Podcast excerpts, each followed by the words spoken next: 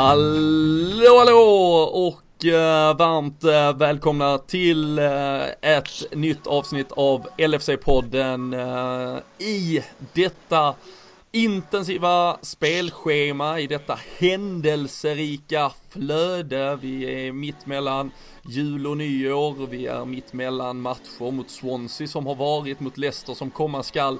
Och eh, framförallt så sitter vi ju här dagen efter dagen då eh, Virgil van Dijk äntligen blev klar för Liverpool. Eh, han kommer att eh, vara Liverpool tillhörande från 1 januari direkt här vid årsskiftet och fram till och med sommaren 2023 så det är ju efter många om och men, långa turer, kanske inför ett januari man trodde skulle bli en lång och seg och eh, utdragen följetong så är han klar och eh, vi hoppar faktiskt egentligen direkt på ämnet. Eh, ska såklart presentera, vi har Daniel Forsell med oss. Eh, men Danne, med all respekt så får du nästan stå lite i skymundan mot eh, Kalle Sundqvist som vi har med oss, eh, om ni hör sorlet, live från Liverpool. Jag vet du sitter med en Echo och de engelska tabloiderna framför dig. Eh, hur, eh, ja, du var, du var på plats och så Boxing Day-matchen mot Swansea kan vi börja med.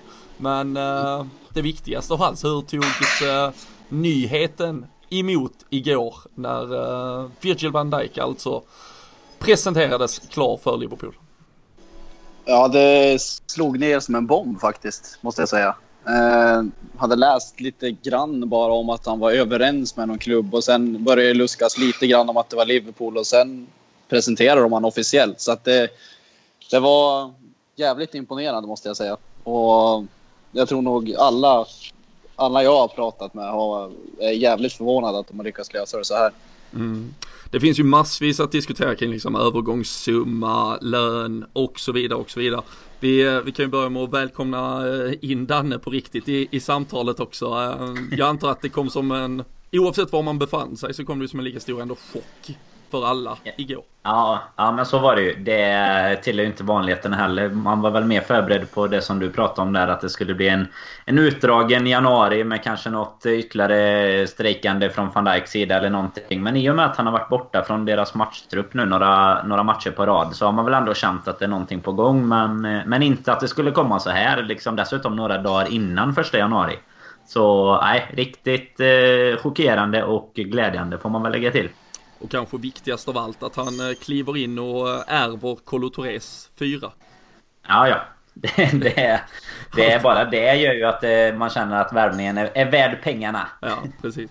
Ja, men vi kommer ju sitta kvar här Dan ett, ett bra tag. Det kommer säkert bli ett mustigt avsnitt. Swansea som sagt hela och verkligen dra i alla trådar kring van Dijk och vi har ju matcher att snacka upp också. Men Kalle som sagt du är på plats i eh, Liverpool. Eh, kort eh, Swansea-matchen, en 5-0 seger, vinstgaranti när du är på plats. 4-0 mot Arsenal senast när du var där och 3-0 i våras när vi var där tillsammans mot Middlesbrough. Hur, hur, ställde, hur upplevde du matchen? Lite ställningskrig trots allt första halvlek kändes det som. Men sen var det proppen ur. Ja, verkligen. Det var det.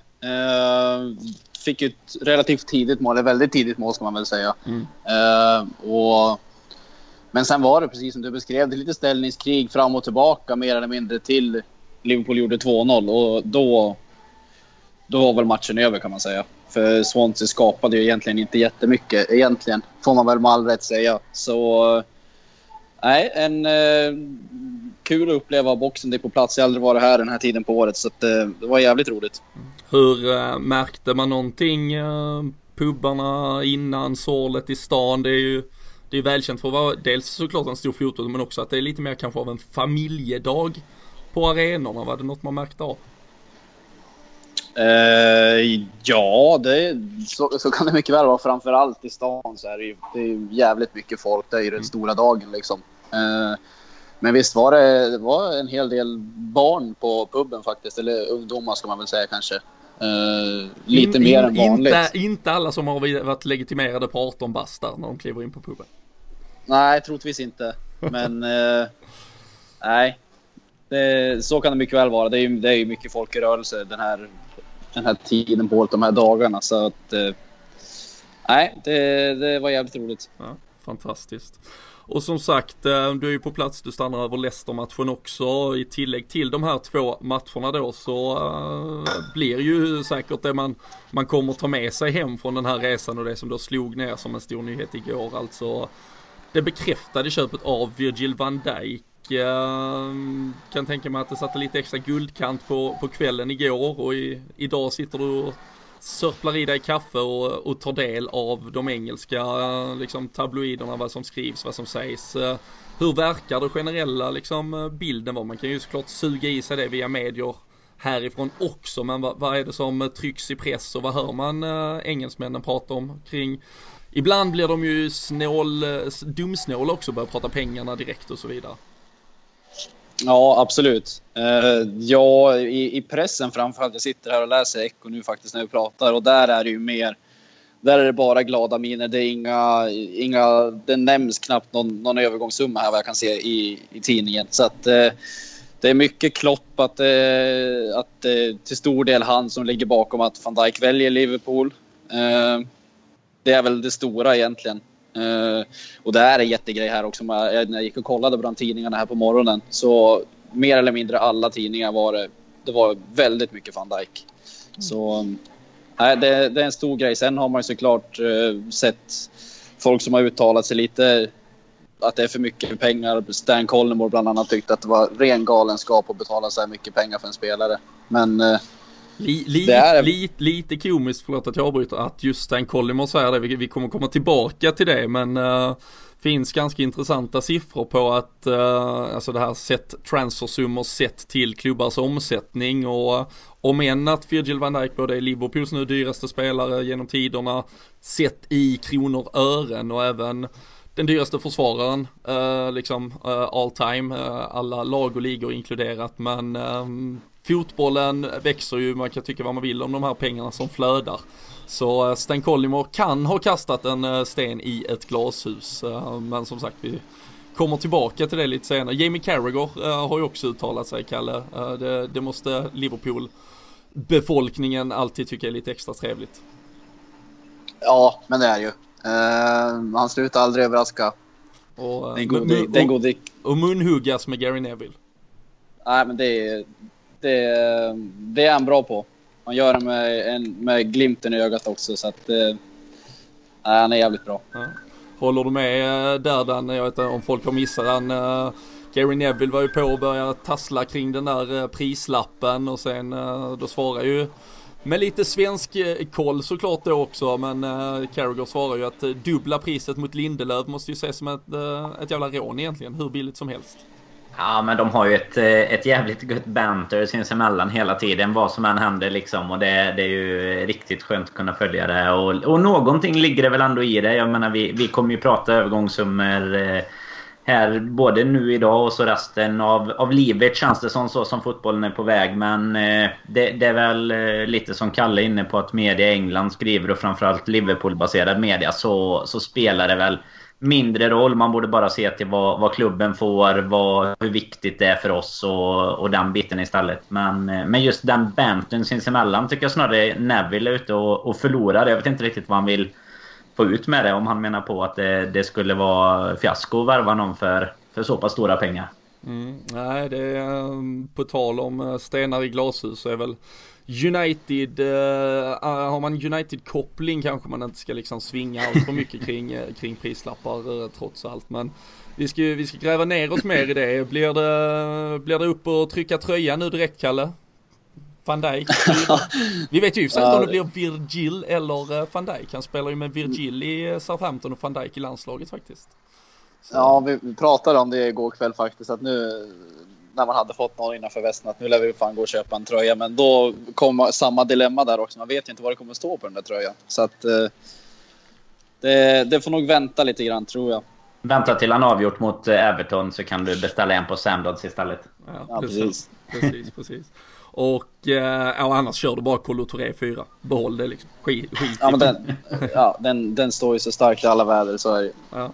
Vad, vad tror du eh, när, du när du åker hem från detta nyårsafton? Eh, du kommer ha upplevt två matcher, du kommer ha upplevt den här bomben. Eh, är det nästan det man kommer ta med sig mest därifrån till slut? Ja, det tror jag faktiskt. Just nu känns det, det kanske låter konstigt, men matchen känns... Swansea-matchen känns sekundär till det här nu. Eh, för att det har varit sån, sån jävla stor karusell kring det hela och nu att de löser det så här som de gjorde nu och det skriver de i tidningen också. Eh, att det var mer eller mindre en nödutryckning så att de flög ner folk till, till sydkusten igår för att inte City skulle sno dem, sno dem framför ögonen på oss. Mm. Så att eh, det, jag, tror, jag tycker de har skött det här snyggt Liverpool. De imponerar igen, liksom de gjorde vid, vid Firmino-affären som också kom från, som en blixt från klar himmel. Mm. Och sen måste Okej, man... får man väl lägga till det. Ja, verkligen. Och så, och så måste man ju ge någon jävla kärlek till att eh, liksom presentationsbilden framför julgranen. Den är ju, det är ju världsklass. Inga krusiduller. Det är ju någon som har, det är någon som har kört hem en matchtröja till honom igår liksom. Vi måste ta en bildjävel här. Så uh, otroligt snyggt och eh, vi kommer väl komma in på det mer men Mike Gordon uh, för Fenway Sports Group sägs ju också ha varit uh, otroligt involverad i att under lång tid bygga upp den relationen som på, ja, till mångt och mycket nog förstördes lite i somras. Så, så såklart, även en FSG-antagonist som undertecknad ska jag såklart lyfta på hattar här närmsta timmen. Uh, annars från eh, uh, Liverpool, Kalle, är det något, uh, vad, va, va surras det? Hur går tugget? Uh, vad pratas det om? Är det rotationspolitik? Är det Jordan Henderson skadad nu? Vad är det annars som fyller spaltmeter? Tidningen har jag inte så bra koll på vad det snackas om faktiskt. Jag, jag gick och köpte den här nu efter, efter att det var klart för att jag ville sitta här och, och läsa lite om vad vad folk skriver. Men annars mycket prat på puben var det väl annars om eh, lite rotationer och sådär. Ska de fortsätta rotera eller ska de försöka sätta någon form av elva? Det var väl det tugget som gick mest på puben innan Swansea-matchen. Uh, nu var, vet man väl Var ni överraskade att det blev så, så starkt lag som det ändå blev mot Swansea? Nej, nej, det tycker jag inte. Uh, det var väl en relativt väntad elva ändå. Man kanske inte trodde att Matip skulle kliva in. Man, man missar ju ganska mycket Twitterflöde när man, är, när man är här. Man har ju fullt upp med annat. Så jag vet inte hur snacket gick där om att det var väntat att han skulle spela. Men jag blev lite förvånad. Sen eh, tyckte det var kul att Chamberlain fick starta. Det tyckte han hade gjort sig förtjänt av. För att, dels för att han var jävligt bra mot Bournemouth, men Mané har väl varit lite, lite blek på senaste tiden också. Mm. Var ju, eh, var ju själv kritisk mot sin insats men eh, krönte ju med ett mål och ja men han känns ju het, känns ju absolut på, på uppgång. Um, hör man något kring, uh, vad, vad, vad, tycker man om Oxlades start? Vad, vad hör du när du, när du är där? Hur snackar ni kring honom nu med tanke på det kommande matchandet? Det är väl bara positivt egentligen. Det har ju varit en liten startsträcka för honom. Det är ett ganska stort miljöbyte ändå från att ha spelat så lång tid i, i Arsenal och kanske komma till en liten annan filosofi under Klopp. Så att han har väl fått skolats in lite grann med tiden. Men eh, det, det snackas en hel del och det skrivs en hel del att han börjar hitta rätt i Liverpool. Att han eh, har utvecklats, tagit ett litet steg till nu i senaste matcherna än vad han har gjort tidigare. Så att eh, det, det blåser positiva vindar kring honom också. Mm. Jag, eh, eller vi ska, ska släppa iväg dig här alldeles, alldeles strax. Eh, måste, måste dock också, eh, Trent Alexander-Arnolds första Premier League-mål fick du uppleva här nu. Hur, det, det kan ju vara ett frimärke man bär med sig hela livet. Steven Gerrard-klass på det i stort sett. Ja, verkligen. Det är en hel sida i Echo om, om honom också. Så att, eh, det är också en ganska stor grej. Eh, absolut. Det är jävligt kul att få se en sån från de egna leden komma in och ändå göra det jävligt bra och kröna det med ett mål. För han var, han var bra mot Swansea. Det var han faktiskt. Så att... Eh, nej, det, det är mycket trend här också. Att eh, alla är glada att, det, att han gör mål och det Nej, det skrivs ganska mycket om honom också faktiskt. En, eh, en backlinje som kanske nu börjar eh, sätta sig för en lång framtid framöver helt enkelt. Eh, med tillskottet då såklart av van Dijk. Vi, vi släpper iväg dig Kalle. Jag vet att nu har det börjat serveras öl på pubarna så du har massa annat att sysselsätta dig med än, att, än att prata med mig och Danne. Men eh, tusen tack för att vi fick liksom ta eh, den eh, direkta heta pulsen på den här nyheten som faktiskt bara kablades ut för en 15-16 timmar sedan. Så det är med örat mot marken vi håller koll på vad som händer och så eh, njut eh, ordentligt av de kommande dagarna så eh, hörs vi snart igen Kalle. Det gör vi absolut. Jag vågar också de... nästan lova dig Kalle att jag fixar en lägenhet i, i Highton eller Toxtet om du löser en seger till nu när du har sån statistik på, på plats. Alltså det ser fan bra Det ser fan rätt okej okay ut nu alltså. ja, man kan ju, vi, kommer ju, vi kommer ju tippa lite längre fram. Men du har alltså 3-0, 4-0, 5-0 på de senaste. Så 6-0 luktar ju spelbart mot Leicester. Ja, ja, det kan man nog fan lägga en liten slant på. Det, det tror jag. Ja, jag kan det... säga det också att de trycker det här, många tidningar trycker det här också på att genom att van Dijk väljer att gå till Liverpool. Ja, precis. genom att han väljer att gå till Liverpool. Att det, det, det sänder en stark signal att spelare börjar tro att Liverpool är starka konkurrenter till, till United, City och, och, Chelsea med flera på, på sikt. Så att, eh, det är mycket, mycket kloppeffekt här att spelare väljer att gå till Liverpool nu trots intresse från kanske klubbar där de skulle ha mer eller mindre titelgaranti. Så att, eh, jävligt kul det också. Men eh, nu ska jag ge mig ut i duggregnet här och gå hem och försöka väcka liv i mina polare så ska vi se vad vi gör. Gör det Kalle och eh, det kommer säkert, eh, man kan ju följa oss i våra sociala kanaler både på Instagram, eh, Facebook, Twitter, det är ju på LFC-podden. Kalle kommer säkert dela lite bilder därifrån också, ligger lite härliga stämningsbilder från Swansea-matchen bland annat, kommer säkert upp mer inför Leicester och efter den. Men ha det riktigt gott Kalle, vi hörs och så fortsätter tvåmannabandet här med Robin och Daniel alldeles strax.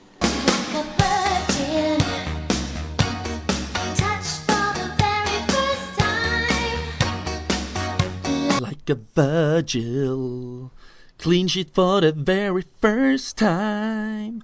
Like a virgil Ja, Danne. Uh, har släppt ut uh, Kalle i eh, uh, duggregnet i Liverpool. Han eh, som, så han, han jinxade rätt rejält. Han skrev till oss i morse om den strålande morgonen han hade mötts av. Men det enda man vet med säkerhet i Liverpool är att regn väntar runt runt hörnet helt enkelt. Och jag eh, hoppas att ni alla där hemma nu eh, njöt av min vackra sångstämma här eh, också. Ni hörde ju först Madonnas 80-talsdänga Like a Virgin. Mm, det är ju snabbt och påhittigt av många på sociala medier när saker och ting händer och den där omskrivna texten till Like a Virgil i Van Dijk då såklart och eh, Clean Sheet for the very first time om än att eh, vi på pappret ju faktiskt har haft ett ganska starkt försvar. Men eh, lite distans och humor eh, kommer man långt med och eh, vi ska ju snacka såklart ännu mer van Dijk. Vi kommer säkert prata lite om den här Swansea-matchen vi var inne på. Alexander Arnold, vi var inne på Oxlade tillsammans med Kalle här och så har vi matcher som väntar. Eh, vi får ju dock här i detta läget nu eh, poängtera och eh, tacka våra vänner på LFC.nu som vi fortsätter göra detta tillsammans med. Var ju snabba på knapparna igår när den här nyheten blev klar och basunerades ut. Det finns fortfarande väldigt mycket matnyttigt att läsa där om man vill ha lite mer råa fakta om van Dijk, ha de här summorna på pränt. Vi kommer att prata mycket om dem och eh, sen som vanligt så sitter ju även spelbloggare.se med oss eh, sida vid sida. Vi eh, lämnar detta året strax och eh, kliver in eh, i 2018 men eh, de eh, står sig fasta här och kommer ju komma nya speltips såklart inför Leicester-matchen eh, om ett par dagar också så eh, det är ju en vän att ha med sig både mm, i slutet av 2017 och med sig vidare här. Men eh, på tal om att tippa jävligt bra och jävligt rättande så Uh, vad jag vet, vad jag kan minnas i alla fall i mina fem år i stort sett här med podden så hade vi ju en smått bizarr situation efter den här slakten av Swansea vad gällde vår egen tipstävling. Ja, rätt otroligt faktiskt. Jag, jag, tycker att vi ofta har resultat som ändå inte är eh, alldeles för svårtippade om man säger så. Men 5-0 hemma mot, eh, mot Swansea, det är väl ändå inte något som man kanske tänker sig på förhand. Eh, inte vi i alla fall gjorde inte det. Det var ju flera, flera som faktiskt ja, gjorde det. Och målskytten också liksom. Ja, det är det som är det sjukaste här. Att vi, vi fick ju sitta och, och kontrollkika lite på... Eh, vi, vi litar inte riktigt på våra livescore-appar där som visar lite olika tidpunkter för Oxlades mål. Så att vi, vi har ju för den som eh, inte brukar tippa så är det ju en resultattävling där man tippar resultat minut för sista mål och sista målskytt. Och vi hade alltså tre stycken som delade på på eh, ja, tävlingsvinsten får man väl säga. Nu är det inte, inte klart än så långt men eh, alla var lika nära. Det var Kristoffer Steverin, Magnus Nilsson och Fredrik Gustafsson. Och alla de här hade alltså 5-0 Liverpool, Oxlade som sista målskytt, Steverin 81 minuten, de två andra 85 målet kommer 83. Det är liksom, ja men det är, helt det är tre, tre, tre helt jävla jämna hästar här som kliver över linjen. Ja. Så uh, vi uh, var ju tvungna att uh, gå helt enkelt till uh, Bingoberra, dra fram urnan och börja en lottdragning. Och för vi har ju en tisha från Samdots varje vecka att lotta ut men då var ju faktiskt inte Samdods sena med att ligga på luren, fick ett mail som bara plingade in att självklart ska alla tre ha en tischa, Är man så jävla bra på att tippa så ska det belönas. Eh, så, eh, ja men, alltså julklapparnas jävla julklapp här de här dagarna. Van Dijk igår, tre tischer ut till bra tippar idag Danne. Det, det är ju liksom, det är ju liksom lillejul och storjul på en och samma gång dagen efter. Ja, det bara fortsätter. Ja men så är det och stort grattis till, till Fredrik, Magnus och Kristoffer. Det är riktigt eh, grymt. Så, så in och följ dem nu på Twitter och, och ta rygg här inför de två matcherna som kommer. Det är ju tätt matchande här. Jag vet inte om de, om de kan dela med sig lite om eh, sina hemliga kunskaper till, till alla andra så kan man eh, dessutom då via spelbloggare hitta bästa oddsen. Så att det, nej, det, det kan bli mer jul de här dagarna. Ja det får ju hållhaken där för att få Tishan på då att de lägger in ett jävla supertips inför Leicester nu också så att vi kan eh, så, vi, så vi kan dra in lite pengar till kassan. Samdots eh, börjar sina nu när de bara bjuder iväg grejerna här helt enkelt. Men eh, nej, stort stort tack till Samdots, stort stort tack till alla er som är med och tippar. Det ger ett härligt liksom flöde, man märker att det interageras och så stort grattis till de tre vinnarna här nu och vi hör av oss på Twitter, vi behöver lite uppgifter av oss återkommer en, en tisha, eh, perfekt start på 2018 helt enkelt. Eh, men annars eh, var det ju som sagt en 5-0 match, ett 1-0 mål som kom tidigt, Danne och sen en, en första halvlek som inte riktigt ville sätta sig. Jag vet inte, hann du tänka tanken när Roberto Firmino missar ett superläge till att göra 2-0 att aj, aj, aj, det här kan bli lite jobbigt inför andra halvlek? Ja, men man har ju, vi har ju pratat om det här i sista och tyvärr har man ju lite den känslan med sig hela tiden att vi, vi kan alltid släppa in ett mål. Eh, nu, nu var väl inte Swansea livsfarliga, får man väl inte säga, men man, man hade ändå det med sig tycker jag. En 1-0-ledning eh, med Liverpool känns aldrig riktigt tryggt. Eh, sen så, så blev det ju lite tappen ur tunnan på det. Men eh, nej, visst var man lite nervös. Det är nästan ännu värre när man missar sådana lägen som du säger där. Så eh, då, då tycker jag man får lite den här känslan, inte igen liksom. Men eh, denna gången så gick det ju jäkligt fint och nu, nu är vi väl till och med de som har släppt in minst mål på, på hemmaplan, vilket är, det är ju rätt otroligt. Eh, det, det känns inte så. Nej, nej, det, nej absolut, men eh, som sagt be, beröm där den eh, förtjänas. Vi har pratat om att kanske det kollektiva försvarsspelet har eh, satt sig eh, de senaste, ja men den senaste månaden, de senaste två månaderna. Ragnar Klavan måste man ju faktiskt ge, ge beröm i detta sammanhanget nu. Återigen, det var ju en match där vi inte sattes på på det provet eh, som, som gör det liksom befogat att börja bedöma insatser kanske. Eh, vi lever ju såklart fortfarande med, med, med tankarna på det där kalabaliken mot Arsenal och så vidare. Så de individuella misstagen ligger ju där någonstans och, och liksom gror och fortfarande kan dyka upp. Men det känns som att vi börjar sätta en stabilitet som eh, såklart är ett med tanke på en van Dijk också som troligtvis ska gå rakt in i detta laget så måste det ju, känns ju jävligt viktigt att som sagt det sitter lite vad gäller eh, ja, men positionsspel, hur vi, hur vi uh, fungerar som enhet där. Sen uh, kommer vi inte liksom kunna trolla bort individuella misstag med en eh, liksom axelryckning utan det, det kommer ju antingen vara långa kurvor uppåt för ett par spelare eller troligtvis det som kanske ligger närmst till hands att de en efter en byts ut de här spelarna som har lite, ja men lite väl lätt att eh, hamna i de där fällorna och eh, kanske kosta oss en poäng här och eh, där. Men eh,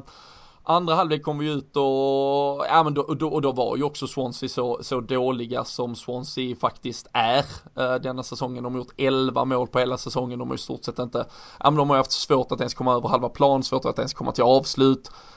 Nu mot oss dessutom med McBurney Äh, jävla lirare det också. Äh, sjuk eh, äh, benskyddsvariant och ja, ben man inte ska vara stolt över valde han att eh, på bästa sändningstid sprida världen över. Men eh, mycket fotboll var det ju inte i. De eh, hade väl varit lite mer rädda om det hade varit en Boni eller någon eh, där på topp. Eh, Jorente fick ju du och jag uppleva förra året, eh, nu såklart i Tottenham, men den där tunga strikern är ju något man ändå kan vara lite rädd för men det kändes som att Swansea inte riktigt hade något eh, att komma med i andra halvlek. Och eh, istället eh, två mål också Roberto Firmino med tanke på missen från första halvlek. Snacket han komma i halvtid att han missar lite för mycket. Nu har han ju faktiskt statistik, jag skrev en krönika om det efter matchen. Eh, han är ju numera en ja, en helt jävla fantastisk nummer nio i tillägg till arbetsinsats och allt annat han bjuder på. Ja, dessutom en otroligt eh, älskvärd spelare både att titta på, på plan och utanför plan tycker jag när man följer honom. Det är ju en, en profil eh, får man säga som är lätt att ta till, till hjärtat. Han har ju sina misstag som, som du belyste i krönikan där också. Det var väl ett år sedan ungefär som han eh, satte sig bakom ratten där han inte skulle gjort det. Och, mm. och det är klart att det det, det, är lätt att, att eh, vara, vara arg på det om man säger så. För det är lite som du var inne på i krönikan. Det beroende på vad man har för relation till det så tror fasen att man inte kan, kan hylla det. Men till, alltså ser man bortsett från det så, eh, och vad han gör på plan för Liverpool just nu så har han ju till, alltså han har lagt till det här med mål och, och assist på ett sätt som gör att, att det är svårt att säga att man vill ha en annan spelare. För, för han gör så otroligt mycket mer än just det. är den biten som har saknats det sista tycker jag eller det sista egentligen under hans tid där och nu. Nu sitter han ju på samma, ja lite fler till och med mål tror jag än eh, Lukaku till exempel som mm. Uniteds eh, profilvärvning liksom. Och, och jämför med Morata till exempel. Så att eh, nej otrolig alltså han vilken utveckling han har fått under Klopp och i givetvis med de spelarna han har jämte sig. Det, men det gör ju han är kanske inte den som man ser ibland Fab Four som de kommit att kallats nu då som, eh, som den viktigaste. Men eh, tittar man på det han bidrar med så, så kommer det ju... Alltså det är svårt att säga att Sturridge hade haft samma utväxling om han hade spelat i den rollen till exempel. Mm. Nej och det, och det känns ju också så som du är inne på, alltså han har ju varit ja, men ganska länge har man ju ändå liksom hyllat hans, även hans arbetsinsatser, att man ändå vet vad man får, någon form av lägstanivå. Men eh, jag, jag, hoppas verkligen att vi nu någonstans börjar nå ett läge där där man inte ens faktiskt pratar om det här med att oh, han missar för mycket. Jag ser ju så vi, alltså det var nu har ju uppenbarligen Liverpool-supportrar fått någon form av fetisch för att uh, prata om att folk missar för mycket liksom. Salah får ju fortfarande höra det. Visst, ja, de missar, men alltså kommer du till det, den otroliga mängd lägen så kommer så bli fallet ett par gånger ja, per match nästan med tanke på hur hur bra vi offensivt spelar när vi väl får rull på det. Men, eh, men som sagt, eh, Firmino sett nu över Premier League Champions League denna säsongen. Han, han har bättre statistik framför mål än Lukaku, Morata. Eh, det, det är väl liksom en, en Harry Kane som vi, man såklart liksom måste applådera, speciellt sättet han nu avslutar året på. Men, men det är ju inte heller med det sagt en, en spelare jag tror hade klaffat in i det Liverpool vi bygger. Så dels att han är så jäkla kompatibel med sina lagkamrater men att han dessutom nu har edgen att faktiskt bidra med mål och assist gör ju i min bok liksom Roberto Firmino till, eh, ja men kanske den, den absolut viktigaste i den där offensiven. Och eh, jag tror, eh, som jag också skrev i den att han mycket väl, nu kommer en van Dijk eh, in visserligen som kan vara ett kaptensämne men jag tror Firmino både kan vara ett kaptensämne och, och på samma gång liksom en, en edge striker som kan vara med i skytteliga toppar framöver om han ja men får fortsätta blomstra i, i den rollen som spjutspets. Han har ju tidigare också varit eh, liksom ofta utputtad på en kant för att han har, ja men han har gjort ett gediget jobb där också. Men, men jag tror att eh, han kommer vara vår anfallare för lång tid framöver nu och jag, jag vet inte om du delar den bilden där men det, jag, jag kan inte se många i världen som skulle vara en bättre nia för just Liverpool i alla fall. Nej, och jag hoppas ju framförallt att han kommer att vara det. För eh, det han, eh, det han bidragit med under hela sin tid egentligen han har fått spela i den positionen, det är ju skapandet av lägen. Och nu med den spelstilen som vi har, där vi har lite full fart framåt väldigt ofta, så får han ju också bidra med, med väldigt mycket mål och assist. Så att, eh, han, och det är ju kanske inte det som man gillar egentligen mest, utan det är ju de här brytningarna som han står för. Varje match står han ju för tre, fyra liknande brytningar på, inne på en bit på motståndarens planhalva. Han, han touchar bort det. Han startar en liten kontring egentligen och skapar lägen. Så att eh, otroligt viktig spelare för det laget som, som Klopp försöker bygga. Och givetvis kommer det bara hjälpa att det kommer in lite starkare starkare spelare bakåt också, som van Dijk här till exempel. Så ser man vad han har, har gjort tidigare i både Celtic och Southampton så har han ju också en väldigt bra uppspelsfot. Liksom, så att det, det kommer ju hjälpa alla våra fina lirare där uppe också såklart. Mm. Nej, äh, fantastiskt. En äh, riktig jävla, ett appreciation äh, avsnitt till, till Firmino här lite kort, eller en, en del av det åtminstone för, ja, verkligen hatten av där också. superb insats så här långt den här säsongen och jag vet inte, Dan vill du lägga något ord på Alexander Arnolds trots allt fantastiska mål. Det kan väl vara det vi stänger igen Swansea-matchen med på riktigt här. Um, det, det man framförallt får älska det, det är ju hela, hela historien med att han liksom är, Liverpool-grabben. Liksom hade det varit eh, Robertson som hade gjort det så hade det varit en annan grej tycker jag. Det är liksom hela, hela grejen med att han får dra in den eh, via ribban i nättaket som sitt första Premier League-mål och framför hemmafansen liksom. Det är ju, ja, det är magiskt liksom. Det, de, Dekop till och med såklart ja. symboliskt viktigt. Ja men det är svårt att säga annat än att det är klart att det är helt magiskt för honom. Jävligt roligt. Eh, alltså vi sitter här i Sverige och pratar Liverpool liksom. Det visar väl lite kärlek någonstans också. Men tänk för de som, eh, som liksom har kunnat följa honom eh, ända från starten. Och, och hur mycket det är värt för han och hans familj och hela den biten så är det ju grymt häftigt liksom. Och jävligt kul när det kommer fram lokala förmågor och så. Och hoppas att han han också kan vara en del av laget under lång tid framöver. Nu är han ju lite på han har ju fått lite sin eh, liksom peak den här säsongen ändå. Han har ju fått börja lira lite och mycket såklart i Kleins frånvaro och fått varva lite med Gomes. Men han har ju en del insatser framför sig här också nu när vi har många matcher som, som kommer. Mm.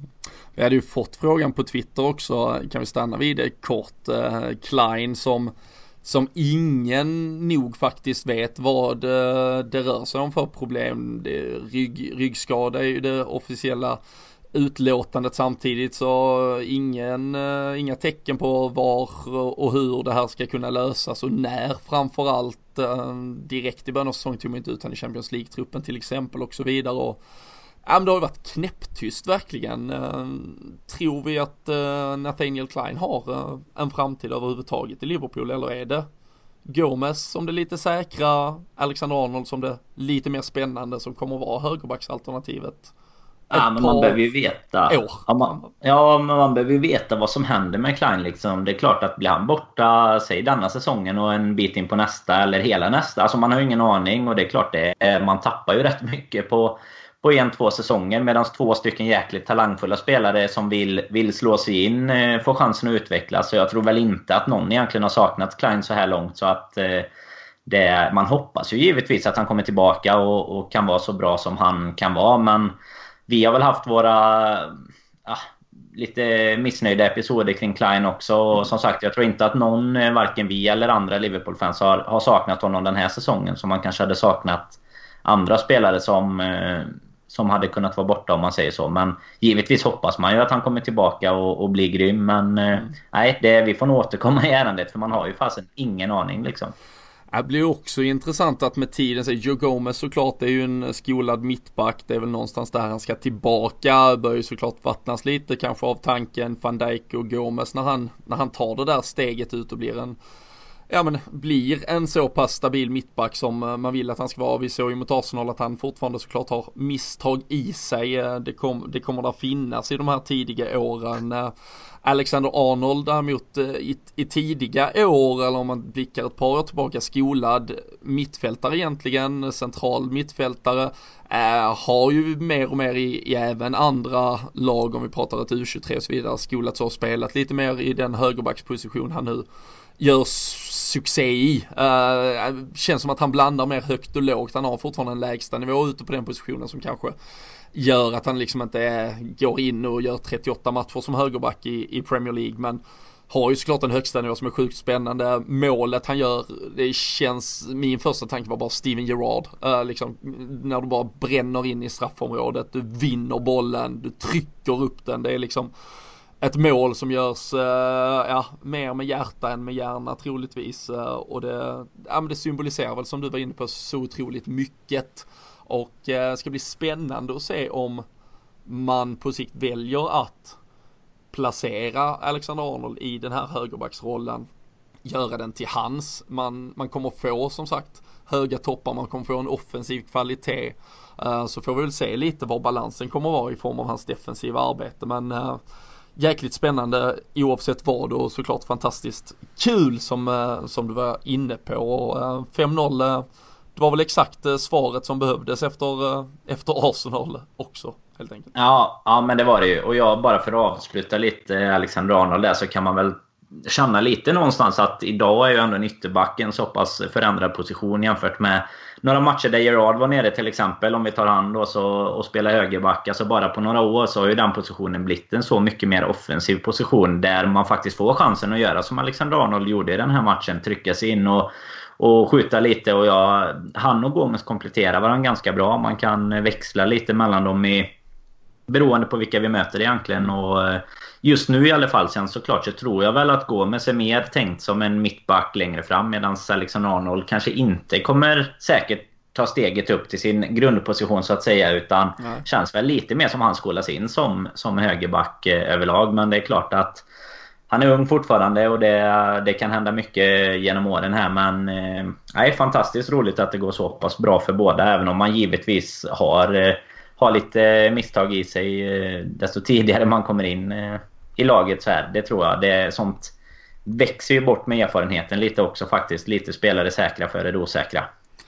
Så eh, är det och äh, där finns ju ett, äh, ett litet sidospår i, i allt detta positiva vi kommer att prata om alldeles strax men äh, där finns ju en, en högerbacksroll att fylla också när äh, John Flanagan och det här är ju något man kan skoja om men det är ju ganska tragiskt fan gripen för misshandel uh, natten mot uh, fredagen där den 22 när Liverpool sen åkte till London och spelade den där Arsenal-matchen. Uh, bara det faktum att han är ute och slirar uh, tyder lite på var han är i rangordningarna just nu. Och eh, vi skojar ju faktiskt lite om det i vårt avsnitt här på lilljulafton. Eh, 23 satt vi ju och snackade och pratade om att grabbarna hade varit ute på lite julfirande en dryg vecka innan. Eh, så det var ju faktiskt inte i samband med den kvällen. Men vi pratade om att han, eh, han är en del ute och slirar i nattlivet. Men eh, det här måste väl officiellt någonstans vara liksom det, ja, slutet på allting. Ja, men det känns ju lite så. Det, nu är han ju inte någon, någon ung talang heller längre. Liksom, utan det, det, han är lite tillbaka i den positionen han var runt 2011-12 tycker jag. Då var han ju också ute och, och slira en del. Och sen så slog han ju sig ändå in i, i laget den här 13-14 säsongen. Men uh, jag tror väl inte att Eh, alltså förhoppningsvis blir han väl såld. Jag vet inte om han blir utlånad eller vad som eh, kan komma att hända. Men jag tror inte att han har någon framtid i Liverpool. Och det har man väl kanske inte trott på ett ganska bra tag nu egentligen. Det är, han har han spelat i en ligacupmatch va? Eh, tror han har mm. gjort. Och det, det, är väl kanske snarare av givmildhet än, eh, än någonting annat. Så att eh, nej, detta är nog lite... Om det inte redan var kört så är nog detta slutet, det skulle jag tro. Ja, Nej, eh, och eh, som sagt, eh, inte, inte eh, åtalad och dömd och fälld för någonting än så länge, men eh, som sagt togs, togs in på grund av en misshandels incident släppt mot borgen där tills vidare och kommer att eh, gå upp i rättegång eh, den 2 januari. Um, så får vi se vad som, vad som händer där. Men det, jag kan inte ens se ett lag, alltså att någon köper honom kan jag ju inte se. Um, om det blir någon lösning här att ett kontrakt liksom i stort sett bryts eller att, eh, alltså för det är ju, jag tror inte ens det är Championship nivå, jag har varit inne på det förr och det är inte, det är inte kryddat av detta utan jag, League One eh, någonstans tror jag John Flanagan kommer att spela i de närmsta eh, fem eller tio åren, hur länge han ens eh, spelar fotboll, vi får se, han verkar ju eh, har huvudet eh, på lite andra håll kan jag tänka. Han borde ju själv ha insett att det var dags att lämna klubben om han faktiskt brydde sig om sin fotbollskarriär för, för ett bra tag sedan. Så där har Liverpool gjort mer än eh, vad han förtjänar tycker jag. Eh, förlängde ju även hans kontrakt eh, medan han var skadad för att liksom ändå visa att han han hade en, en framtid kanske men uh, har ju inte bjudit tillbaka med, med väldigt mycket därefter. Så um, nej, ett, um, ett uh, rött kort där till Flanagan och så får vi helt enkelt se vad som, vad som händer men uh, desto Uh, gladare miner, uh, fan man känner att man sjunger upp i dur nu bara av att vi ska snacka det. Vi, uh, ska vi börja någonstans i liksom att Virgil van Dijk är äntligen klar och eh, vi var inne på att man trodde det skulle bli en lång följetong eh, hela januari. Samtidigt som vi var inne på här i början när vi snackade med Kalle innan också så puttades han ju faktiskt ut ur ett par matchtrupper.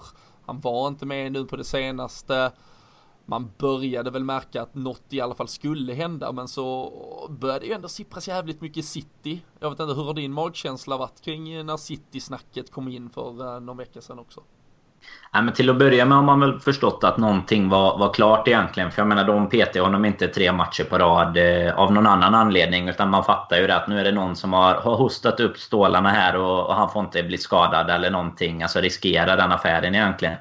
Men jag var väl, eh, som man naturligt är som Liverpool-supporter, lite nervös för att eh, City faktiskt skulle kliva före. Och jag hade väl inte blivit förvånad om det hade stått City igår istället faktiskt. Utan eh, bara lite från en blixt från klar himmel. Jäkligt eh, skönt när man såg att det till slut var klart. Så att jag, jag trodde väl kanske att de eh, skulle gå in och lösa den eh, biffen City faktiskt. I och med att det har har ryktats både nu då men även i somras då när, eh, när det gick i stöpet för vår del så eh, kändes det lite som att han kanske var på väg någon annanstans och att Southampton fortfarande höll lite eh, negativa feelings mot oss trots alla, alla bidrag som kommit in under åren. Men nej, det fortsätter att och agera farmaklubb för oss. Hoppas att han, han kan lyckas bäst av alla som har kommit därifrån bara tillsammans med Mané kanske.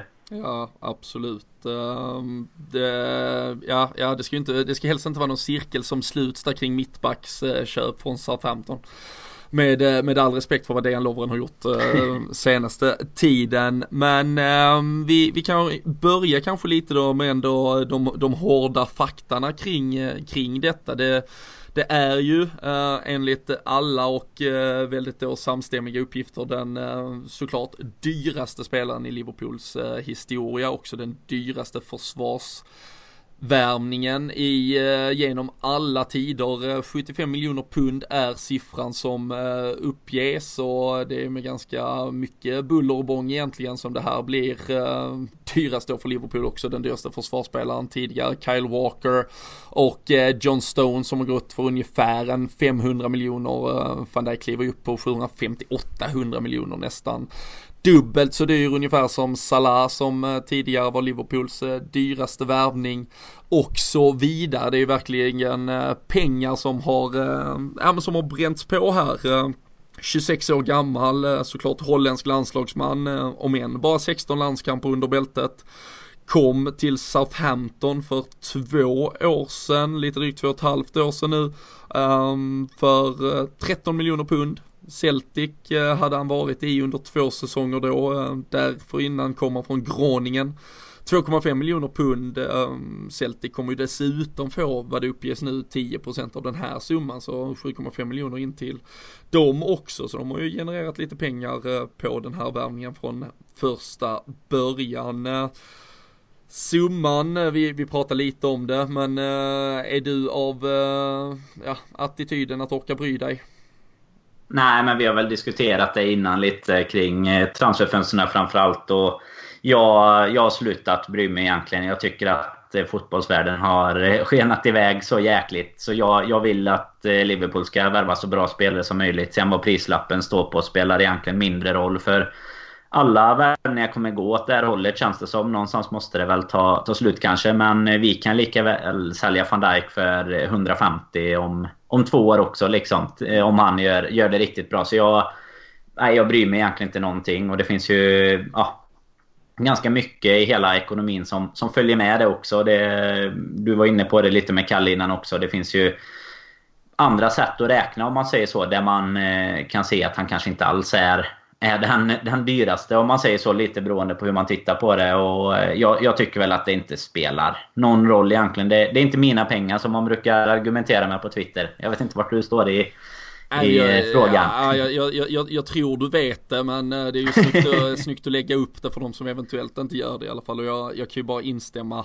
Um, om man nu överhuvudtaget vill vara en av de här som, som bryr sig om pengarna, som känner att det svider i plånboken. Jag har försökt sitta bland annat eh, på LFC.nu, man kan ju vara inne och kommentera där om man är medlem i supporterklubben, suttit och kikat igenom lite vad eh, gemene man där ute säger och det, det nämns ju ändå, man märker, jag vet inte om det är svenskt över det liksom, att det blir ändå så här var femte, sjätte kommentar blir sådär liksom fantastiskt värvning, men lite dyr, lite dyr. Liksom, jag, mm. jag, kan, jag kan inte riktigt med det, eh, för som sagt, eh, det är inte våra pengar, eh, vi hade inte det är liksom inte eh, så här att vi bedriver en fotbollsklubb som någon eh, Lyxfällan ekonomi där vi så här köper det på kredit och lånade pengar och så ber vi till gud att allt kommer lösa sig utan det här är ju pengar vi uppenbarligen har. Troligtvis um, så finns det ju såklart en beräkning i att Filip Coutinho kommer lämna. Uh, vi kan prata lite om det sen också. Jag hoppas ju bara att det inte blir i januari. Finns ju faktiskt chans att vi kan växla upp och faktiskt ha en förbannat trevlig vår uh, med det här som något startskott. Men också annars så kan man ta så otroligt många olika ekvationer i detta. Jörgen Klopp har sen han kom till Liverpool, alltså på fyra transferfönster. Det här blir ju hans femte transferfönster. Tidigare bara spenderat 12 miljoner pund på sitt försvar. Eh, det är, ehm, Joel Matip kom gratis. Robertson kom för 8 miljoner pund lite drygt och så Ragnar Klavan kom för 4 miljoner pund ungefär. Så det är fortfarande, ja, Tutti då annars har vi köpt eh, tre mittbackar sen eh, Klopp kom, Matip gratis. Så ehm, har vi köpt dem för 25 styck ungefär. Ehm, visst, man kanske hade förväntat sig mer av det, men det finns så många sätt att räkna på det. Ehm, Mohamed Salah gjorde vi ett superklipp på i somras. Han har ju troligtvis ökat i värde med bara 75 miljoner pund egentligen um, i förhållande till vad vi då lägger på van Dijk här. Så vill man liksom uh, se det som något uh, jobbigt uh, de här pengarna så, så kan man snabbt och lätt uh, paketera om spelare ihop och så vidare. Så har vi gjort vissa superklipp, vissa kanske överpris om man vill påstå det och så vidare. Så kan man ändå ofta landa i något plus minus noll där vi, ja men där man har en ganska sund och balanserad ekonomi och eh, som sagt som vi nämnde direkt i början här Stan Collymore var ju en av dem som var ute och kastade vad jag då tycker sten i glashus eh, med tanke på att han kommenterade ens den här transfersumman för eh, när han själv kom till Liverpool för 8,5 miljoner pund då ett eh, transferrekord så var det faktiskt motsvarande hela 43% av Liverpools eh, omsättning. Man omsatte ungefär 20 miljoner pund det året han kom. Idag omsätter alltså Liverpool under ett år 345 miljoner eh, pund vilket då gör att den här summan är lite drygt 21-22% av den totala omsättningen. Vilket också med den takten som fotbollen har växt är ungefär samma procentsats som till exempel Andy Carroll var i sin värvning på 35 miljoner pund av Liverpools omsättning då. Så, så som du är inne på Danne, det är ju en, ja men det är en fotbollsekonomi idag som, som ingen riktigt ens kan greppa. Så det känns jävligt onödigt att ens försöka, ja men jag vet inte, överanalysera den och, och kritisera den. Ja men så är det ju. Och det enda jag tror lite kan bli... Alltså den enda effekten en prislapp kan ha tycker jag det är lite förväntningarna som, som omvärlden kan ställa på det. Jag tror att vi som Liverpool-fans eller United-fans om de gör en värvning, City-fans om de gör en värvning skiter ganska mycket i det. Men, men givetvis skulle van Dijk floppa totalt. Ja men det är klart att prislappen kommer vara det man fokuserar på. Eh, hade Matip floppat totalt när han kom så hade man ju sagt att ja, han kommer i alla fall gratis. Liksom. Vi kan realisera en vinst på honom till exempel. Då. Men det, det, spelar ju egentligen ingen roll. Utan alla, alla vill ju åt samma håll. Alla vill vinna titlar liksom, oavsett vilken klubb du, du spelar i. Och det är klart att sättet att göra det på det är att få hit de, de bästa spelarna som är tillgängliga. Och bara att vi, vi kanske snor honom här framför City beroende på hur intresserade de har varit. Det är ju ett statement i sig. Så att eh, det som som Kalle var inne på lite innan då, lite kloppeffekt kring våra värvningar där folk faktiskt väljer att gå till oss framför många andra klubbar. Vi har Naby Keita som ett annat, annat exempel nu mm. nyligen då. Det gör ju att hela, hela biten kring att, att vara supporter för en klubb tycker jag handlar om mycket annat än att bry sig om transfersummor. Även om, eh, även om många gärna får göra det om de vill. Men, men jag känner väl att det är det spelar egentligen ingen roll, bara vi får ett så bra lag som möjligt. Sen eh, kan man givetvis göra det på olika sätt. Eh, det, det, är ju en helt annan sak med, med City och shaker och så här, men... Nej, att eh, ta in van Dijk för 75 eller 50, det, det, tycker inte jag spelar någon roll. Liksom. Det hade varit dyrt oavsett om man ser det så. Och eh, kan han förbättra vårt lag så mycket som vi hoppas att han kan göra så kommer ingen bry sig om det stod 75 på prislappen eh, om ett år liksom. Nej. Nej, jag kan bara instämma och vi, eh, vi, ska, vi ska strax gå in på det där med vad, vad han just kommer eh, prestera kanske, vilka förväntningar vi, vi sätter på honom rent spelmässigt. Kan bara återknyta eh, kort snabbt innan vi lämnar ämnet till den här listan då om man ser um, övergångssummor sett till um, omsättning i klubben så, så är han faktiskt bara då den fjärde dyraste i Liverpool-historien. Stan Collymore när han kom uh, utgjorde då Hans transfersumma 43% nästan då av omsättningen. Emil Heski när han kom eh, 99 gjorde, eh, utgjorde hans summa faktiskt 24% och äh, jävla bubblare känns det som men Jason McAteer 95-96 när han klev in, 4,5 miljoner pund utgjorde, det var samma sommar faktiskt som Stan Collymore så eh, utgjorde det 22-23% ungefär av omsättningen. Sen, sen har vi van Dijk där och eh, som sagt i kronor och öre är det ju en, eh, en jävla supersumma. Eh, så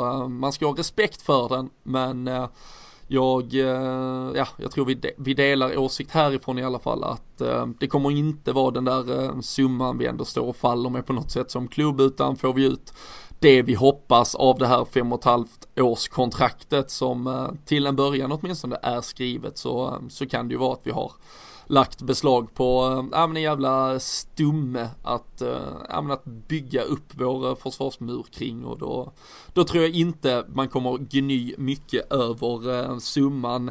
Det som däremot eh, jag kanske tycker får, eh, ja, som borde vara summan som eventuellt sätts i lite fokus, för det är väl egentligen den som på något sätt kan ha en inverkan på eh, hur vi bedriver föreningen i övrigt är ju lönen som uppges eh, då gå till eh, 180 000 pund i veckan, lite drygt 2 miljoner. Vi har idag Filip Coutinho på det där nysignade kontraktet från januari i år. Han har 200 000 pund i veckan.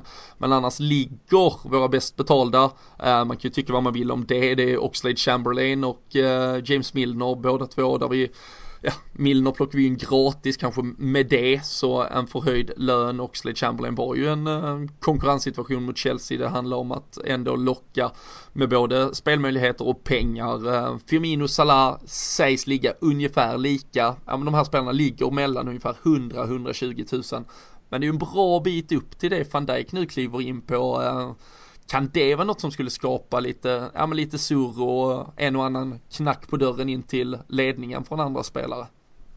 Ja, men jag tror ändå att det blir någonstans så att ju senare... Alltså det, allt händer så jäkla fort i fotbollsvärlden nu att desto senare du har skrivit på din, ditt kontrakt, lite som Oxley där till exempel, desto större ökningar kommer vi se egentligen. Och många kommer förnya sina kontrakt här under närmsta åren. Och det är klart att det blir en helt annan måttstock om du, om du spelar mittback jämte eh, van Dijk och du spelar lika mycket och, och har ett försvar som ja, spelar lika bra tillsammans. Så det är klart att du vill upp på samma nivåer. Och det är precis som som eh, för en, en annan dödlig liksom. Om man, om man gör ett lika bra jobb som eh, någon annan så vill man ju upp och, och jobba på samma nivåer. Om man vet att... Alltså de har ju väldigt officiella... Lönerna är ju rätt ute i, i varje brittisk tabloid liksom. Så att eh, det är klart att sånt kan skapa en kostnad för klubben snarare än en, eh, än en konkurrenssituation inom laget tror jag. För det handlar ju mycket om... De sitter ju inte själva där och, och förhandlar liksom. Utan det är ju agenter och, och allt möjligt däremellan. Så att eh, klart att på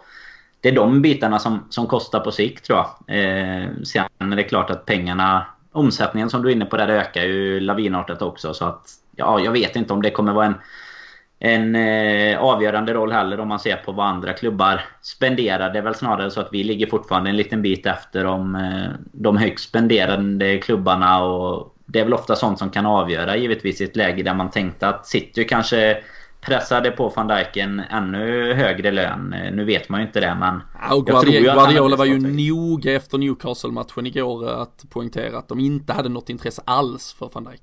Det... Ja och det, och det tror jag inte. Alltså det, det är ju enkelt att säga. Det, det, är ju väldigt enkelt att säga efteråt. Eh, och det är väl lite för att inte behöva hamna i just den biten att att Liverpool har slagit City och, och gjort ett statement i det, i det fallet. Liksom. Eh, så att eh, sen har väl de ett, ett eh, ganska fint lag ändå, det får man ju säga. Det går ju ganska så bra för dem. Men eh, kan vi komma upp och börja konkurrera med, med den här värvningen så, så skiter jag i lön och, och övergångssummor faktiskt. Nej, och jag, och jag tycker man kan faktiskt, man kan, det här ser man ju på, på arbetsmarknaden om vi liksom bryter ner det till extremt lokal nivå också. Ehm, by, byter du jobb så får du ofta en, en löneökning. Är du, mm. är du lärare på en skola och byter som, ja, blir lärare på en annan skola, en annan kommun. Eh, jag vet att vi här nere i Skåne ser, ser mycket av det i alla fall. Jag antar att det är en bild som reflekteras över hela Sverige. Ja, men byter du, mm. byter du arbetsplats, byter du kommun och så vidare. Då går du plötsligt in med en ganska hög lön. Det är ju liksom utbud, efterfrågan, det är konkurrens på marknaden att få, få tag på bra arbetskraft. Och det sticker ju såklart lite i ögonen och tyvärr så blir det väl lite att man uppmuntrar till att ja, omförhandla eller i, i, vissa fall då byta, lämna. Nu ska vi såklart inte uppmuntra Firmino och Salah till exempel till att lämna men att uppmuntra dem till att skriva nya kontrakt eh, är väl snarare den triggern man ska se detta i. Eh, Salah även om han kom bara för ett halvår sedan men, men det är klart att eh, han eh, i sommar skulle vara väldigt värd ett kontrakt som ja, men som ger sken av den insats han har gjort. Troligtvis när vi summerar eller liksom säsongen 17-18. Så eh, det, det, måste man ju ta höjd för, det måste man ju ha en förståelse för att det kommer finnas ett intresse av ökade löner på andra spelare. Men, men så länge det kommer med liksom motkravet att ja men förläng ditt kontrakt två år, tre år, stanna lite längre, var klubben trogen, du har din plats i laget och då är det ju pengar vi ska vara beredda att betala. Så så som säger, jag tycker ändå summan, är, för min del är egentligen lönen lite mer anmärkningsvärd än transfersumman, men jag tror och hoppar och kan inte se egentligen att den heller ska vara något problem, utan jag har, eh, ja men tycker att det är, det är, det är inte sunt liksom, pengarna är inte sunda på den här nivån, men jag tycker och tror att det är jävligt viktigt att Liverpool vågar ta det där steget. Eh, Coutinho var ett första i januari när han gick upp på den lönenivån, men jag trodde nog faktiskt att vi ganska länge skulle vara en klubb som kanske stod kvar och stampade kring 110-120 när, när vi har sett ett Chelsea, Ars, äh, Chelsea City, United framförallt var uppe på både 200 och nästan 300 äh, ehm, väldigt länge. Så, så jag tror vi måste, det sänder också signalen till, till andra spelare som ja, är eh, giriga för den delen kommer alltid finnas också. Man ska såklart ha en vilja att spela för Liverpool men att man vet att ja, men det här, då, vi kommer nog kunna förhandla lite kontrakt och det kommer nog vara på nivå med, med andra storklubbar. Så jag, jag tror väl ändå att det finns väldigt, väldigt mycket, jag tror det finns mer uppsida i allt denna affären än så länge har, eh, har gett oss det där finns något att eh, oroa sig över. Helt vi, vi, kan ju också vara ganska ärliga och säga att eh, lönenivå kontra ligaplacering har ju ganska ofta stämt eh, rätt så väl överens. Eh, faktiskt. Så att det är klart att ska man upp och konkurrera med toppklubbar i Premier League och Champions League så behöver man betala. Det är det, man, det, är det, det går ut på faktiskt. Ja, Många då, spelare, vi, det är klart 100 000 pund i veckan är ganska mycket skillnad. Ja, ja verkligen. Uh, och samtidigt, vi har ju ofta, vi har legat ganska högt, vi lägger fortfarande ganska, vi betalar, alltså totalsumman på vår trupp är ganska dyr lönemässigt. Men, men vi har ju haft väldigt få spelare som har liksom klivit upp på de här riktigt höga nivåerna och jag ser mm. väl hellre att vi ja, men, bantar bort den här drossen, uh, ja, men, en John Flanagan för att nämna några, men liksom, där, där finns ju ett par spelare som vi inte ens behöver ha som en del av vår trupp. Bort med sånt, se till att vi såklart har en trupp som klarar av ett ja, ett rotationsspel som klarar av att spela Champions League och Premier League och kupper som, som, som vi förväntas vara med och utmana i. Men skär bort en del lönekostnader på rena kvantitetssidan och så lägg pengarna på den kvalitet vi behöver i, i laget för att uh, utmana på, på riktigt uh, helt enkelt. Så uh, nej, alla ekonomer där hemma som bara sitter och, och tittar blint på siffror ska nog fokusera på vad han förhoppningsvis kan bidra med på planen istället och, och det är väl det som är det intressanta nu Dan om vi tror vi att vi får liksom se någon effekt här. Uh, blir klar från den första januari.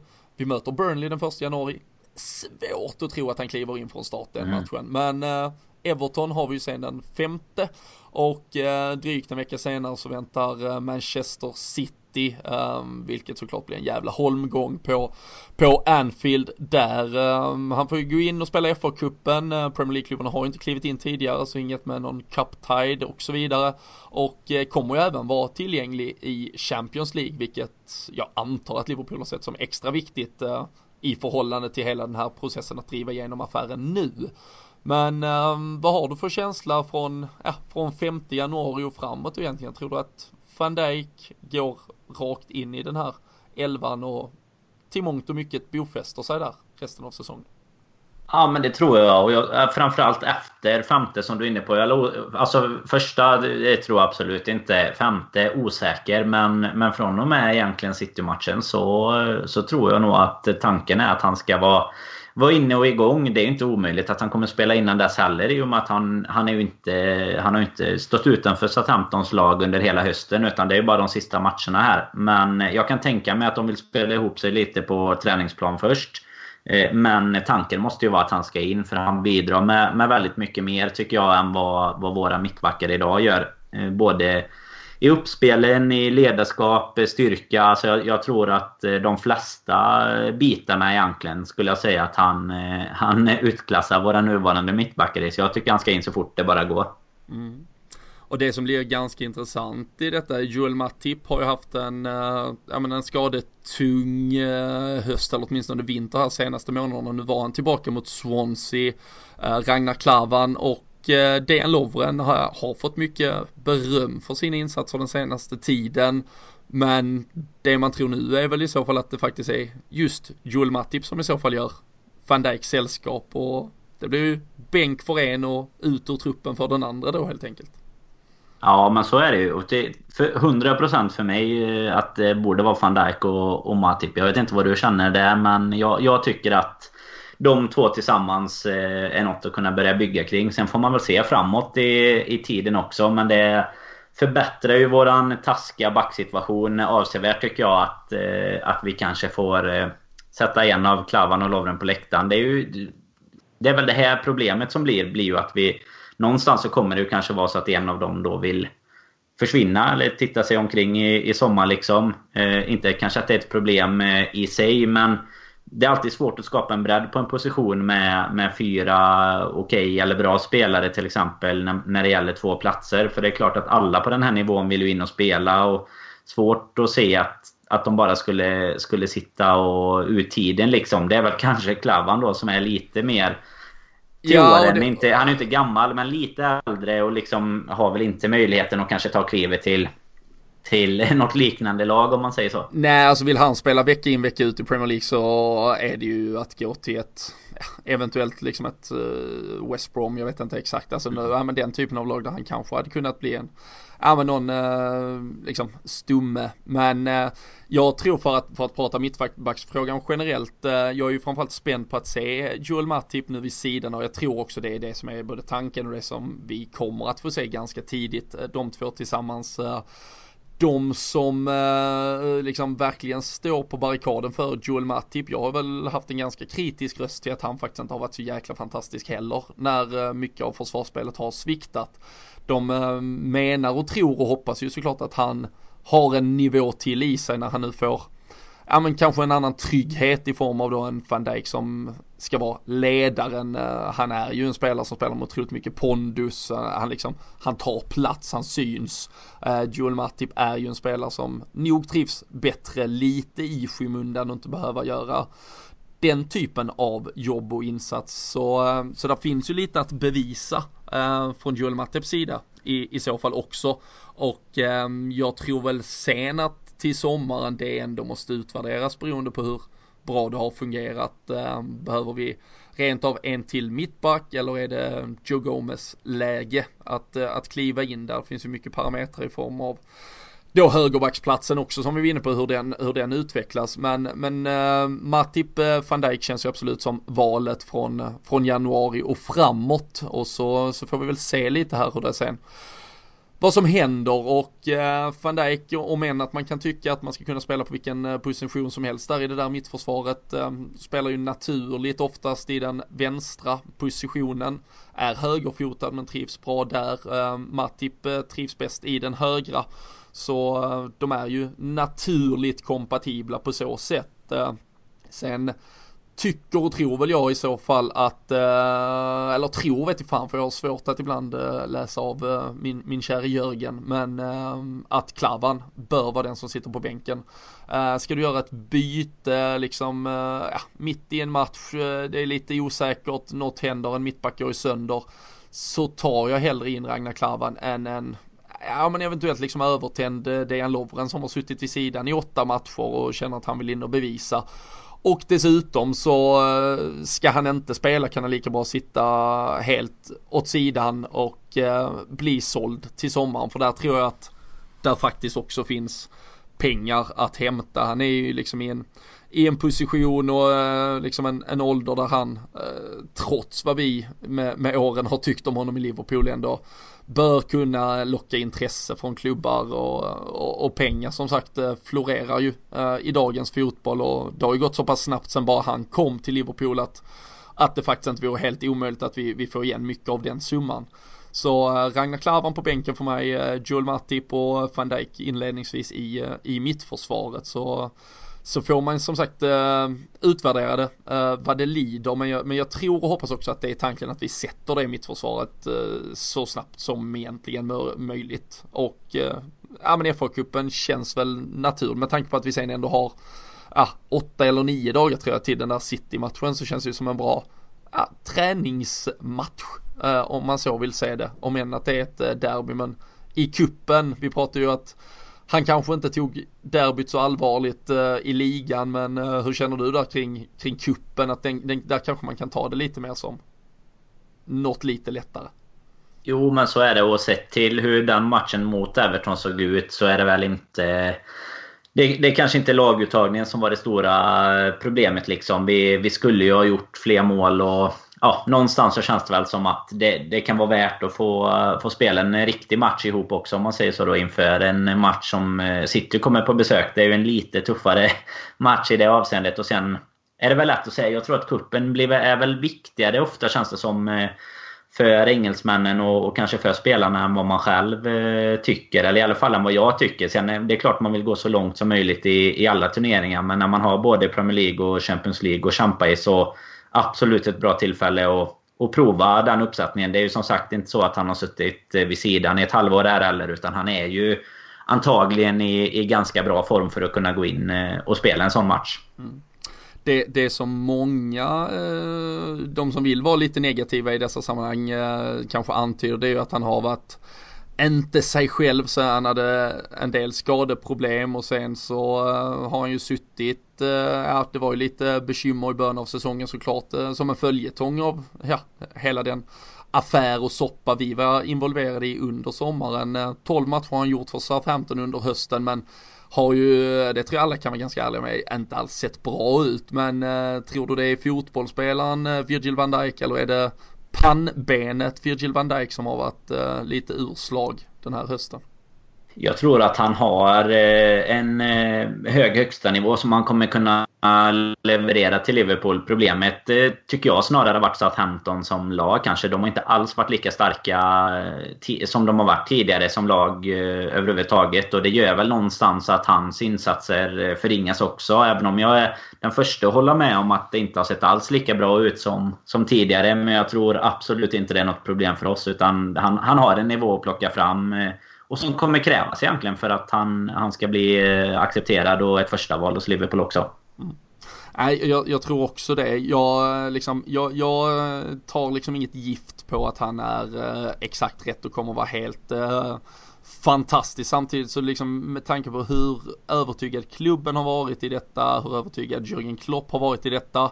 Uh, han bevisar ju trots allt lite knäpp på näsan till oss andra som tvivlat kanske att trägen vinner. Han, han har fått in den spelaren han ville ha verkligen. Uh, vi kommer inte på samma sätt heller kunna påstå att han inte har fått värva eller fått förstärka utan eh, han lägger ju såklart, eh, om vi pratar att pressen läggs via fans på grund av en prislapp så läggs ju väldigt, väldigt mycket, eh, ja men från tränaren egentligen som så uttalat har gjort honom till ja, men en, en etta och den som verkligen ska in och förstärka detta Liverpool. Så Ja, eh, ja, där finns, där finns ju liksom, där finns ju, det, det kan ju hända så om det inte skulle stämma, men ja, ser man hur han spelade sina första säsonger i Southampton, ser man hur han spelar för landslaget, eh, han satte sig inte på otroligt mycket prov, men jag var ju nere och såg bland annat Holland, eh, Holland-Sverige där han spelade för, för men så jävla stabil spelare eh, generellt. Eh, ger ett eh, otroligt lugnt eh, intryck eh, ja, men bastant. Man kan ju säga klipp på klipp på klipp på hur han även liksom i offensivt straffområde är ett, ja, men ett jävla monster. Stor, stark, eh, har ju alltid haft en ett näsa för mål eh, liksom. Det, vi kan ju inte förvänta oss eh, 14 baljor kanske men, men kommer vara bidragande där också som du var inne på tidigt med eh, hans sätt, alltså han är ju en, alltså på så sätt väldigt skicklig mittback också med fötterna. Han eh, driver gärna upp bollen, han vågar, han har tro på sig själv och eh, han eh, har dessutom en frisparksfot som har gett avkastning vid flera tillfällen. Så där Alltså det finns ju otroligt många parametrar som eh, liksom talar för att det här kan bli en uh, mittback vi, vi verkligen kommer minnas och uh, ja, jubla över i, i lång tid framöver. Och uh, som sagt en svajig höst men hur mycket som har berott på kanske lite missnöje att överhuvudtaget vara kvar. Jag tycker det har sett så jäkla lojt ut så det känns som han bara har varit ja, men lite uppgiven. För uh, det känns som det är jävligt mycket fotbollsspel och det känns ju som att han verkligen ville till Liverpool. Jag är inte en av de som liksom lägger hur mycket vikt som helst i det men jag tror ju det kommer ändå vara något uh, att han kommer vilja bevisa det också eh, när han kliver ut första matchen. Och han pratade ju om det direkt igår i sina sociala medier att han ser fram emot att kliva ut framför De Kopp. Och det om inte annat så, så, så bränner han ju till det i, i hjärtat på de flesta liksom riktiga Liverpool-supportrar här. Och och, och får en ändå att känna en, en jävla tro på det. Ja men så är det ju. Han får ju dessutom chansen att visa sig på den, den stora scenen om man säger så. Nu, nu har han ju spelat i Premier League men han får chansen att spela i Champions League och det, det är ju ytterligare ett kliv från Southampton utan tvekan. Eh, och i tillägg till det du sa så tycker jag egentligen han Givetvis det, det är samma, samma fot som lägger frisparkarna. På samma sätt tycker jag att cross, hans crossbollar är någonting som vi kommer få se stor nytta av jämfört med vad de mittbackarna vi har idag. Eh, I tillägg till det ganska så snabb ändå för sin storlek. Eh, om, man nu kan, om man nu kan skylla på, på storleken ibland. Men det, det finns liksom många attribut där han eh, kommer vara ett snäpp över de vi har. Så att, eh, nej, sammanfattningsvis riktigt eh, bra och viktig värvning tror jag. Och framförallt härligt kanske det du var inne på att Klopp verkligen får nu, nu, får han den spelaren han har sagt att han vill ha. Lite han eller ingen. Och nu, nu är den där. Visar ju på ett bra samarbete med ägarna. Och eh, kudos till dem liksom att de drar fram eh, plånboken även om det kan vara annat som finansierar det. Precis som vi var inne på innan. Så eh, nej, det är viktigt att vi tar sådana här steg som klubb också. Mm. Vi, äh, vi är verkligen inne på, äh, vi får ju äh, fackligt förhandla övertidsersättning nu Danne för det spårar iväg det här äh, avsnittet. Men äh, avslutningsvis på, på van Dijk då eller som någon äh, ändå trigger i övrigt. Tror du vi får se mer business i, i januari? Vi behöver inte gå in på vad det, vad det eventuellt kan bli varken ut eller in. Men var det här bara början på någonting eller är det bara ett jävligt bra sätt att uh, avsluta ett fönster innan det ens öppnar. Ja, men det skulle väl kunna hända någonting mer kanske. Men jag tror inte det blir några sådana här stora, stora bitar. Utan kanske snarare någonting vi skulle kunna lösa eh, alltså till sommaren. Att vi börjar förhandla om eh, övergångar som kommer senare. Sen är väl den stora eh, elefanten i rummet det är väl Coutinho såklart. Där jag egentligen bara tror att vi vi väntar på att han kommer att lämna men, men vi hoppas att det blir till sommaren och inte redan här i, i januari. För är han kvar och van Dijk kommer in rätt i det så, så kan våren bli, bli jäkligt fin faktiskt. Ja. Jag vet inte, vad, vad är din känsla? Tror du vi får se några mer eh, om man tänker värvningar framförallt?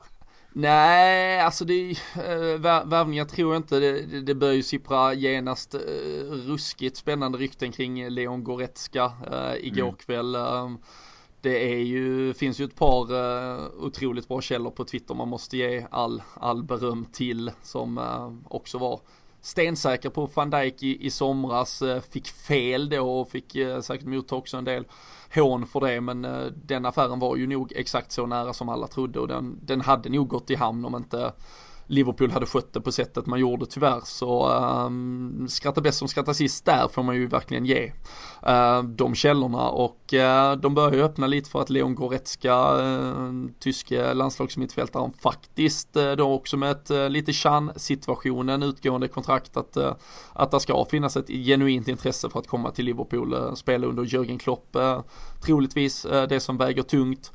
Men äh, vi får ju se och då, då var det ju troligtvis att det skulle vara en, en eh, signering nu, äh, ankomst till sommar. Äh, Emre Can är väl eventuellt den då som gör exakt samma sak fast på vägen ut och så, så är det väl lite som du säger med elefanten i rummet att det är fan bara blunda och sätta nävarna på ratten och köra rakt fram och hoppas att han liksom inte blir såld. Men det, det känns oerhört svårt att sia om om han blir det, blir det inte. Också svårt att se kring Barcelonas intresse. Nu ser det ut som att de har joggat hem La Liga eh, redan.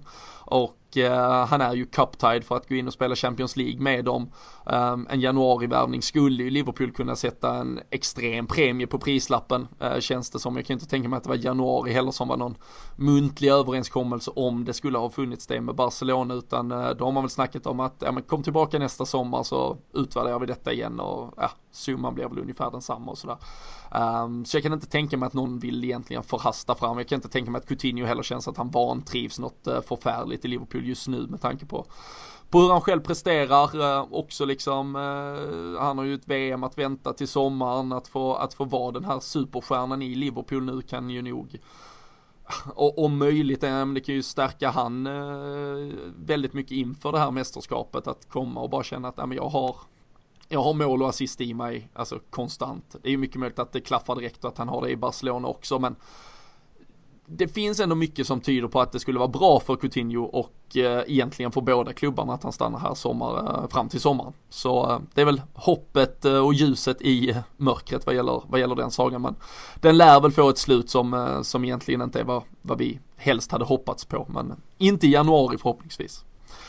Så uh, vi stänger väl igen lite uh, både van Dijk uh, storyn, det är ju såklart det stora, heta, härliga just idag. Uh, Silly i övrigt, vi kommer att återkomma till det. Vi får stärka upp manskapet. Vi vet, vet ju att Fredrik Eidefors alltid har full koll på vad som händer i surret ute i Europa också. Så alltid skönt att ha honom vid sin sida när man pratar potentiella värvningar. Men eh, Leicester väntar nu den eh, dagen före nyår och eh, på nyårsdagen så det är ju 48 timmars eh, mellanrum i stort sett Burnley borta. Vi fick se ett ganska starkt Liverpool mot Swansea som vi var inne på och eh, vi har väl fem minuter ungefär att bara kort eh, toucha vad som då komma skall. Eh, hur är känslan inför de här matcherna och vad tror du och tänker du kring laguttagningar och balans för att både överleva muskelmässigt och prestationsmässigt. Mm, jag tror väl eh, kort egentligen att eh, vi, vi eh, Leicester-matchen kommer vi balansera lite mer offensivt. Kanske likt Swansea här nu och slå lite på trumman med, med våra offensiva krafter tror jag. Vi har eh, större chans tror jag. Eller det, den har jag riktigt bra känsla för. Liksom. Det, jag tror att vi kommer att och kunna göra en ganska fin match. Delvis är ju Kalle på plats, vilket alltid brukar ge minst 3-0 då. Men eh, alltså det, det, känns som att Leicester har varit lite svagare här nu på slutet. Eh, sett några matcher med dem. Eh, det, det, känns egentligen som att det är kontringar på Vardy som är enda hotet egentligen. Eh, sen så Burnley däremot, eh, tuff match. Bortaplan. De är ju starka som fasen hemma. Det tror jag väl att vi kanske kommer rotera om lite. Det behöver vi ju göra när matcherna är så tätt in på varandra. Och då tror jag väl att spelare som eh, som Milner typ kommer kunna eh, komma in och försöka få lite mer det här eh, brittiska tänket kring Liverpool också. Även om vi säkert kommer att rotera på, på liksom Fab Four till exempel. Kunna balansera det mellan de två matcherna också. Där vi givetvis kan satsa på till exempel en kontringssugen Mané borta mot Burnley. Skulle väl, skulle väl vara mitt önskemål liksom. Så Man, att, Mané har ju faktiskt suttit vid sidan både mot uh, Bournemouth borta 90 minuter och så 90 minuter nu senast. Dessutom så kunde vi plocka ut både Firmino och Salah ganska tidigt. Båda gick väl ut efter runt 65? Ja, slapp sista 2025 i alla fall. Så det, där finns ju sparkapital som du är inne på. Jag tror och hoppas också att vi egentligen ställer ut bästa möjliga laget mot Leicester hemma, försöker blåsa dem av banan och eh, på något liknande sätt kanske plockar av dem en efter mm. en där och eh, sen istället om till exempel Firmino, Salah, eh, Coutinho kanske framförallt skulle behöva vila helt och hållet eller åtminstone från start mot Burnley så känner jag hellre att vi gör det där spela liksom de här löpstarka, Milner, Wijnaldum, eh, Oxlade har ju det i sig också.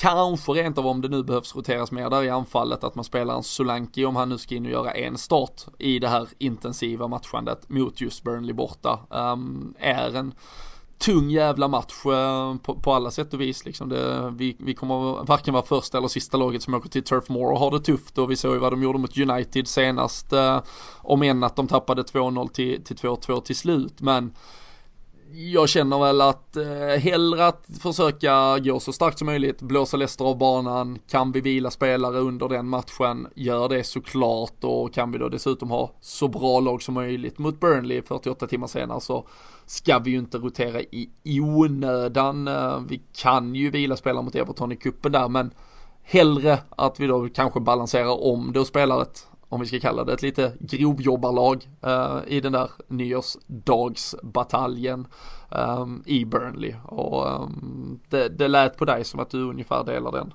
tanken. Ja men absolut. Jag tror eh, om man ska se vart vi har chansen att plocka enklast poäng om man säger så. Så tror jag att vi har det nu dagen innan nyår och så får vi hålla tummarna för att vi kan göra en eh, en stark insats borta. Men det är som sagt, de är jäkligt stabila bakåt, Burnley. Och kan man få med sig eh, fyra poäng eh, från de här matcherna så, så tycker jag att det är okej. Okay. Sex poäng är givetvis ett önskemål, men nej, som, precis som du är inne på, vi kommer inte vara de enda som åker dit och har det tufft. Det har ju bevisligen varit så både denna och förra säsongen. Och så framförallt det, det, det här om, ja, och framförallt om man skulle rotera redan mot Leicester och bomma tre poäng och istället åka till Turf Moor med pressen att nu måste vi ta tre poäng. Det är, det är inte uh, god känsla liksom. Nej, så, precis. nej, uh, håll, uh, håll uh, växeln fast där i uh, femman, sexans läge och bara bränn på. Uh, Kalle är ju på plats och vinstgarantin ska vi ju nästan kunna lova men uh, vi får väl se och uh, som nämnt tidigare så har vi ju ett par fantastiska tippare ute på Twitter. Uh, stort grattis återigen till alla tre då som mot Swansea tippade 5-0, Oxley som sista målskytt och på eh, håret där slog som minutspelet. Eh, vi hade 81, 85, 85, 83 var det rätta men Sam Dodds slänger alltså iväg tre t-shirts så stort grattis till er. Och eh, ni alla där hemma får en ny chans nu mot Leicester att eh, lägga beslag på årets sista tisha då. Och så eh, kör vi igång sen igen på nyårsdagen. Så full rulle i eh, tippandet, full rulle med poddandet Dock eh, sista nu för detta året eh, får vi passa på att verkligen rikta ett stort tack till alla er som hänger med, lyssnar vecka in vecka ut och eh, syns och hörs i våra sociala kanaler. Det ger oss eh, massa ämnen att diskutera, ger oss eh, härliga in, eh, ja men liksom vinklar på, på allt möjligt och vi, ja, vi tackar verkligen för att ni, ni finns där ute. Massa glada tillrop under julen också. Vi, vi tackar så vänligt för det och äh, önskar er alla ett riktigt, riktigt gott äh, slut på året. Äh, till dig Danne också såklart ett gott slut, gott nytt. TLFC.nu, till LFC.nu, spelbloggar.se, Sverigemotiv.se, Sam Dodds med flera som har varit med oss och till alla er där hemma. Så stort tack och gott nytt år.